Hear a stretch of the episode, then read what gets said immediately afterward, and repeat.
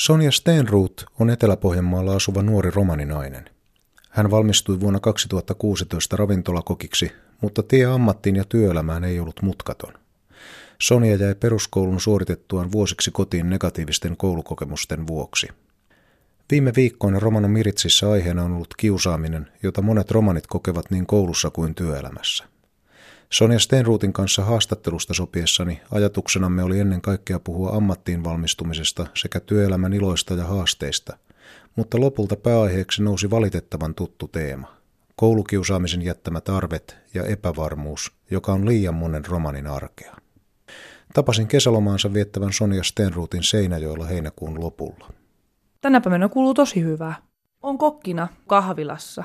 Tota, on ollut siellä jo yli vuoden töissä ja on kyllä saanut tutustua ihan niin ihmisiin ja saanut, niin kuin, saanut tästä yhteiskunnasta niin kuin kiinni tavallaan. Alku ei ollut aina niin, kuin niin tasainen, niin että on ollut kivikkoinenkin tie kyllä. Mitä, mitä kaikkea tähän työhön kuuluu, minkälaista on? Siis kahvilayritys. Kahvila. Kyllä. Tähän kuuluu niin kuin tavallaan annoksien tekoa, erikoiskahvien tekoa, kakkuja, asiakaspalvelua. Et tosi paljon asiakaspalvelupainotteinen on. Eli hyvin monipuolista työtä. Kyllä. Miten iso firma on kyseessä, paljonko teitä työntekijöitä on? Meitä on tällä hetkellä, onko meitä 14 siellä töissä. Tosi iso paikka ja kiirettä piisaa. Pyysin Sonja Stenruuttia muistelemaan hieman lapsuuttaan. Millaista oli kasvaa romanilapsena ja miten hänen suhtauduttiin eteläpohjalaisessa pikkukaupungissa? Ää, meitä on niin kuin neljä sisarusta, minä mukaan lukien. Ja ihan tavallinen romaniperhe. Aikaisempaa mun niin ukki ja mummo oli asunut siellä, mutta me oltiin sillä hetkellä ainut romaniperhe siellä. Ja se on välillä aika jäykkää meininkiä. Etelä-Pohjanmaalla sijaitseva kaupunki ja tuota, hyvin tämmöinen herätyksuskonnollinen mm. kaupunki edelleenkin. Varmaan semmoinen vanhoillinen sekä hyvässä että huonossa. Kyllä, Todellakin. Mm, muistan sen, kun menin ekalle luokalle koulussa. Kiusaaminen alkoi heti. Ja tavallaan se, että mä olin ainut romani tyttö koulussa. Ja siihen aikaan ei ollut maahanmuuttajia tai ketään tällaisia, tällaisia että, jotka olisi ollut niin vähän samankaltaisia.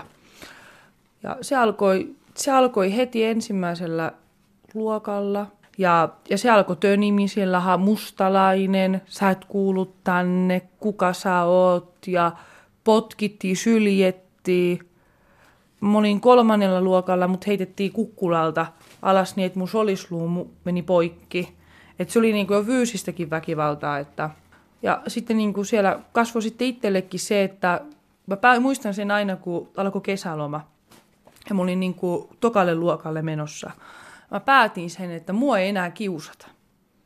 Että mä niinku rupean puolustamaan niinku itse itseäni. No, sitten alkoi syksyllä koulu uudestaan.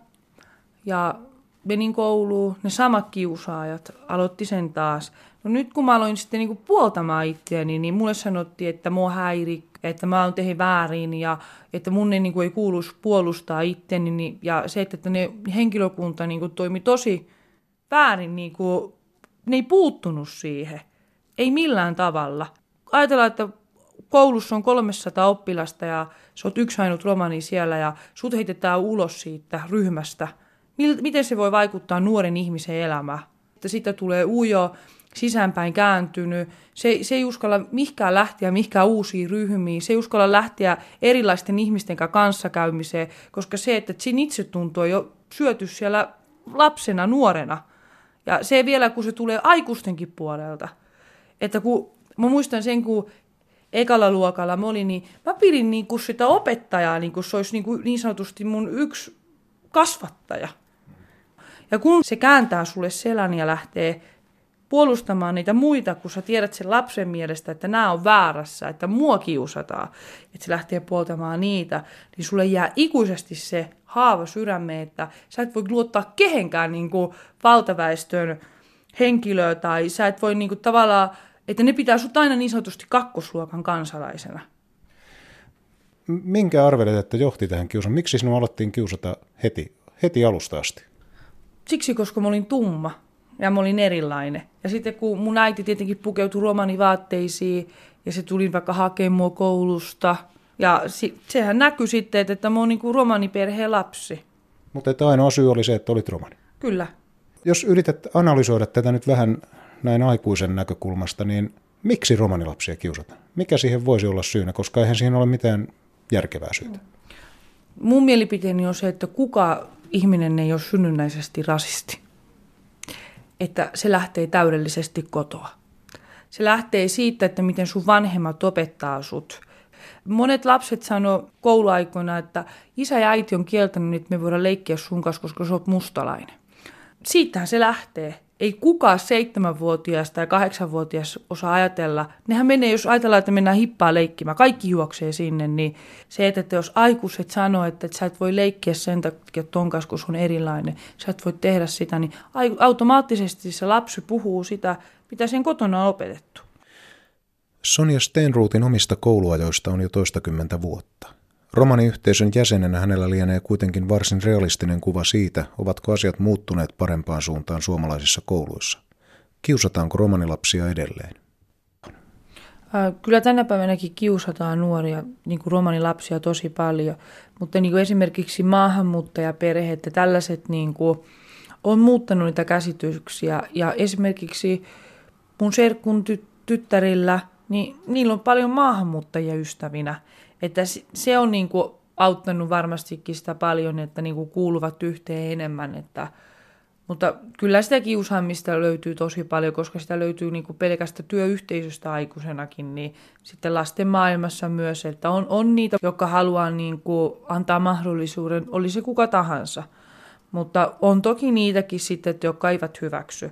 Ja useammat sellaiset on, että jotka eivät hyväksy, ne ei tunne. Ne ei tiedä, mitä me ollaan me olemme suomalaisia, vaikka meidän kulttuuri eroakin tietyllä tapaa ja meidän vaatetus. Onko tämä tutustuminen juuri se avain siihen, että tuota paremmin yhdessä pärjättäisiin vai tuleeko sinulle mieleen muita, muita tämmöisiä asioita, millä voitaisiin edistää sitä, että tämä kiusaaminen loppuisi ja vähenisi? Kyllä, tutustua erilaisiin kulttuureihin ja se, että jos yksi tekee, se ei tarkoita sitä, että kaikki tekee.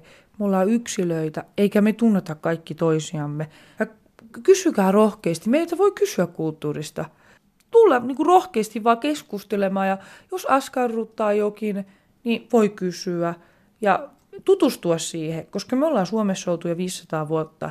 Me ei olla mikään uusi kansa täällä. Et me, me ollaan suomalaisia. Toki me ollaan äänekkäämpiä kuin, niin kuin tavallaan valtaväestössä olevat ja sellaisia tunnepohjaisempia, että voi tulla sellainen kuva, että ei uskalla lähestyä, mutta se, että tulkaa kysymään.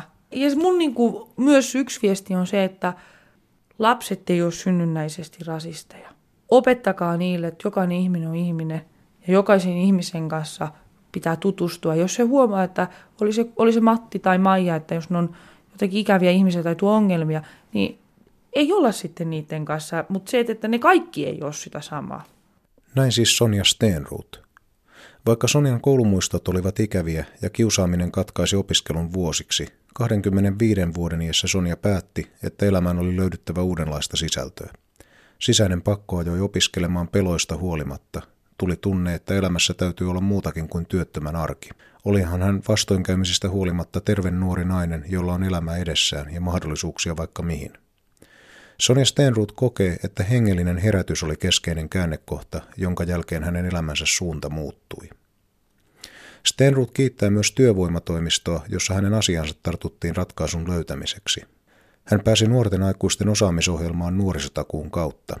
Se johti opiskeluun SEDU-aikuiskoulutuksessa ja kokin ammattiin valmistumiseen.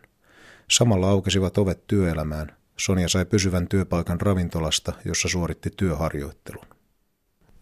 Ää, ensinnäkin niin kun mä menen työkkäriin ja sieltä sitten sanottiin, että on erilaisia vaihtoehtoja ja mä halusin lähteä opiskelemaan. Toki mua jännitti tosi paljon, että mihin mä oon nyt ryhtymässä, mutta niin kuin kaikki lähti niin kuin tavallaan siitä, kun mä olin tullut uskoa.